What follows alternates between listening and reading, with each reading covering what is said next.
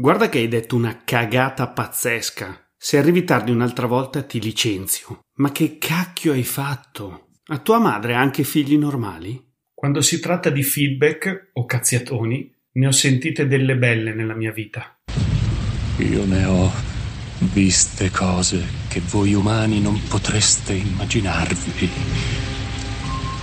Ma siccome credo che tutti possiamo migliorare, non avrei fatto le ciarpe a 16 anni se credessi il contrario, e considerando anche che gli orientali dicono impara l'educazione da chi non ce l'ha, ecco alcuni consigli su cosa fare e cosa non fare per dare feedback che siano efficaci e soprattutto che abbiano un riscontro nella realtà, cioè che vengano messi in pratica. Questo è il sesto episodio di Risorse umane What the fuck.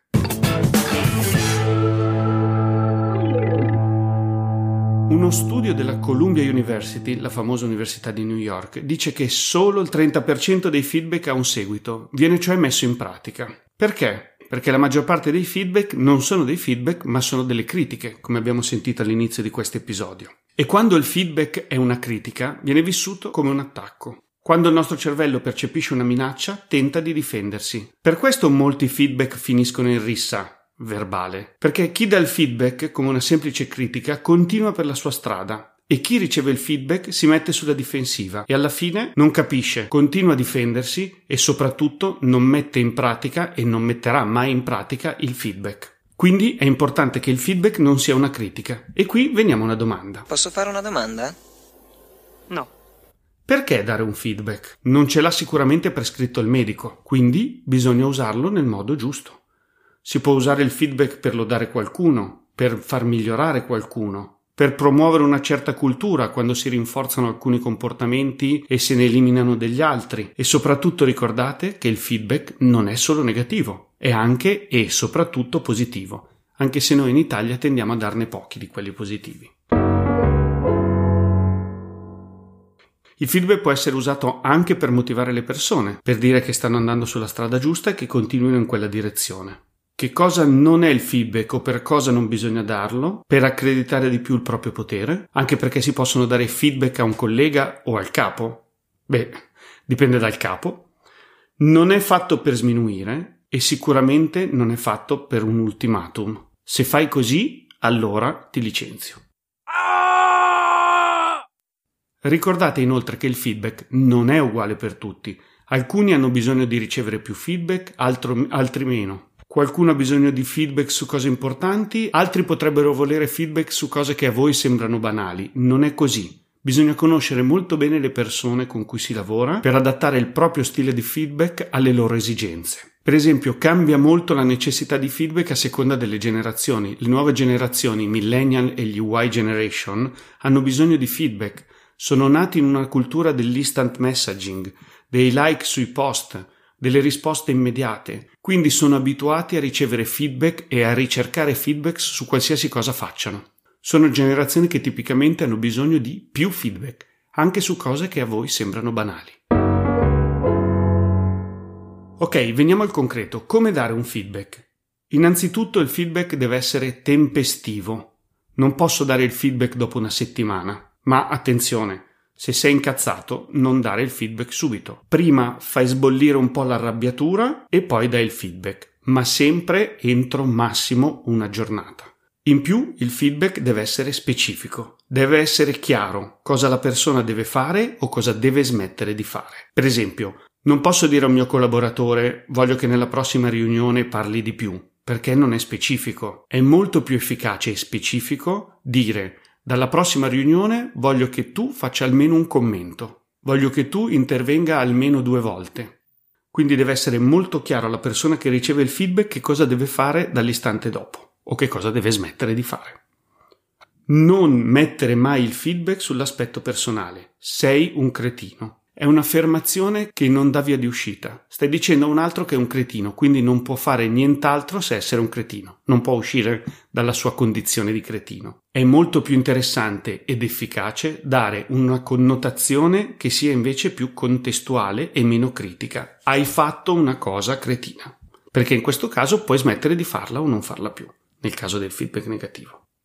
Siccome nessuno fa cagate pensando di fare cagate, o almeno così dovrebbe essere, È sempre utile chiedere il punto di vista dell'altro dopo il feedback per capire perché ha agito così.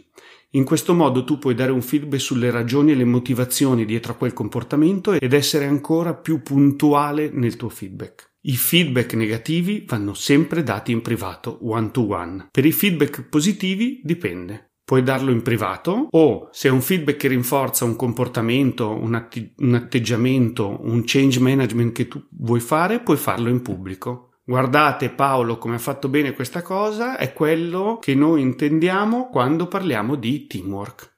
L'importante è sempre prepararsi, anche solo per qualche minuto, prima di dare il feedback. Queste erano le caratteristiche di un feedback. Vediamo i tre passaggi fondamentali di un feedback fatto come si deve.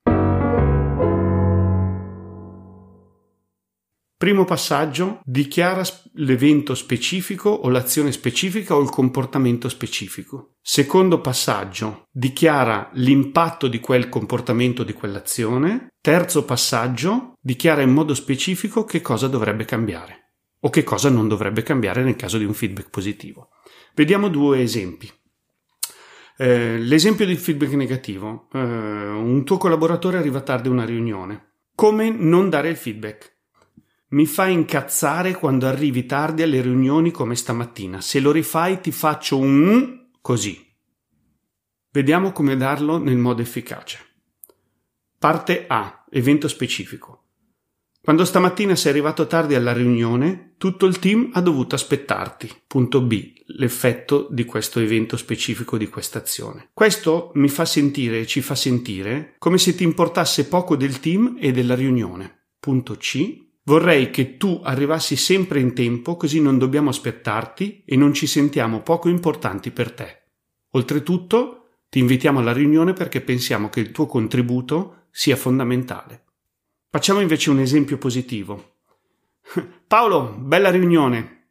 Ecco, questo è un feedback che fa piacere ma non dice molto. Vediamo come farlo nel modo corretto, sempre coi punti A, B e C.